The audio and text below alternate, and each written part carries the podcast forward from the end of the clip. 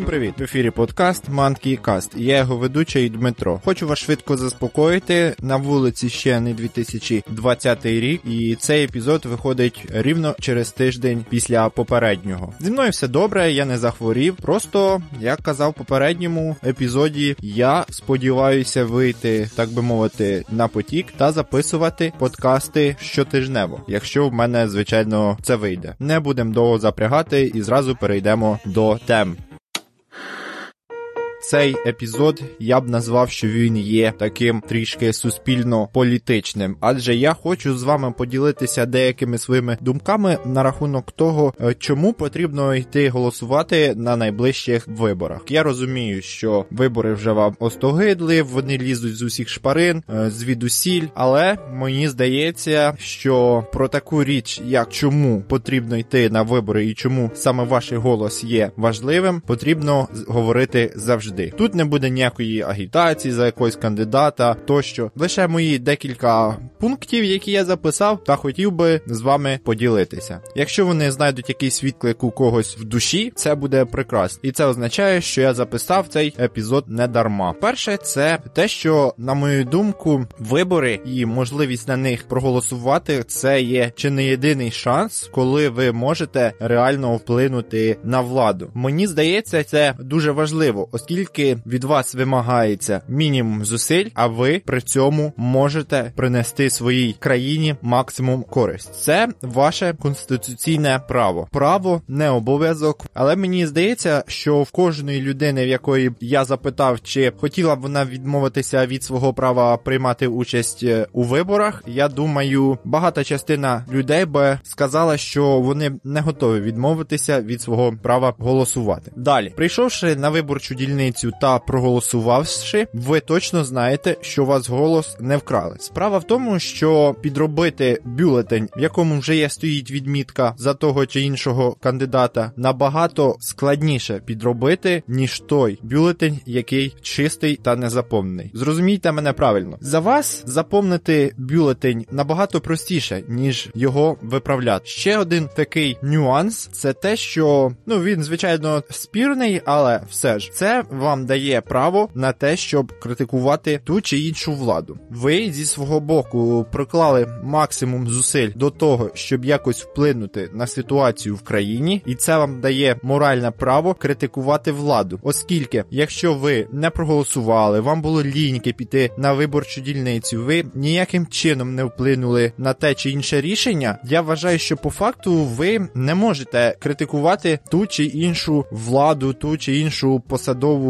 особу, оскільки ви особисто ніяким чином не вплинули, щоб ця людина чи ця партія не прийшла до влади, таким чином вона б не робила те, що вам не подобається. Об'єктивно, є дуже мало причин на те, щоб не прийти голосувати. Люди, які не голосують, виправдуючи ці свої дії тим, що мій голос нічого не вирішує, за мене і так виберуть кого потрібно, що я проживаю не за місцем прописки і так далі. Таким чином вони лише виправдовують свою лінь, і все, оскільки зараз є дуже багато механізмів, які спрощують можливість вам проголосувати. Ви проживаєте не в місці прописки, змінити місце голосування дуже просто. Це займає буквально декілька десятків хвилин. Ну тобто я не знаю точно скільки, але мені здається, я десь бачив відео, що людині знадобилося буквально 15 хвилин. Тому не будьте лінивими дубками та збирайте збиратися іти голосувати, оскільки кожен ваш голос є вирішальним. Що б вам не казали, що б ви не думали, але кожен ваш голос є вирішальним. Хоча б тому, що ви можете реально вплинути на ситуацію, навіть якщо вам здається, що це не так.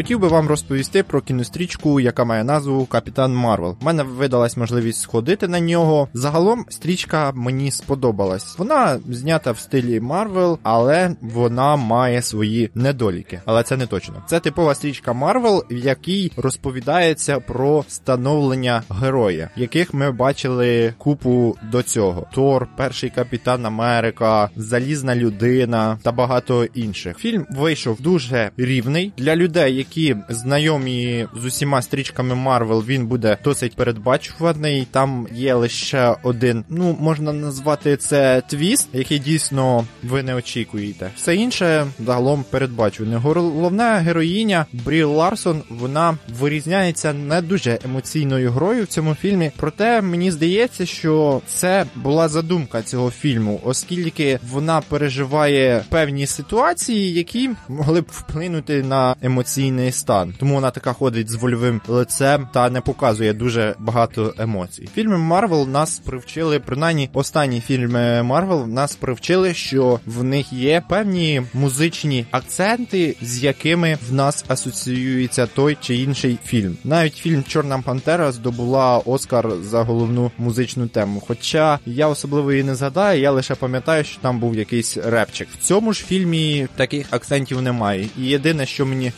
запам'яталось, це в одному е, епізоді був е, Курт Кобейн. Ну тобто була його пісня. З графічної точки зору е, фільм просто прекрасний. Графічне омолодження Ніка Ф'юрі просто феноменальне. Це дійсно мені здалося вершиною. Тобто я на жодну секунду не задумувався, чи це переді мною живий актор, чи це графіка. Як таких смішних гегів там було небагато. Всі ці геги були навколо Ф'юрі та кота, якого звали Гуся. За весь фільм було декілька жартів, з яких е, дійсно можна було посміятися. Як підсумок, можу сказати, що фільм нормальний, і якщо його ставити на початок кіно всесвіту Марвел, бо він е, все-таки розповідає про 90-ті роки і про те, як створювався протокол Месники, про становлення Щита, він досить непоганий. Але він в той же час є прохідним. Якщо ви його не побачите, ви нічого не втратите. Проте, якщо ви фанат Марвел,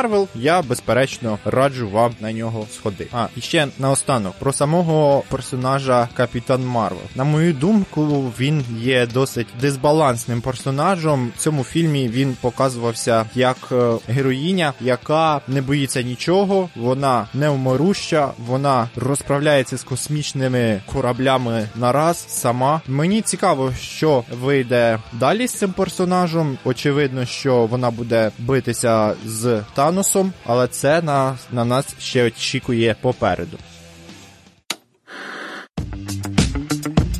Що ж, на цьому все. Я поки що вирішив сконцентруватися на коротеньких подкастах, які не займають дуже багато часу, щоб так би мовити, набити руку, набити голос, звикнути до цього процесу. Можливо, в майбутньому вони стануть довші, бо особисто мені подобаються подкасти від години і більше. Але побачимо, як воно буде. В майбутньому, коли ми дуже з вами розкрутимося і станемо дуже відомим подкастом, зможемо окликати гостей і з ними обговорювати якісь цікаві теми, бо зараз мені трішки соромно їх запрошувати до себе в подкаст. Але сподіваюся, все буде, і ми з вами досягнемо успіхів у цьому ділі. Не забувайте залишати коментарі, задавати питання, якщо у вас вони є. А також цей подкаст виходить на Loudly. Якщо ви слухач із Loudly, я вам передаю привіт і дуже вам дякую, що ви дослухали аж до цього моменту. Сподіваюсь, вам все сподобалось. На цьому все. Щастя, здоров'я. Почуємось.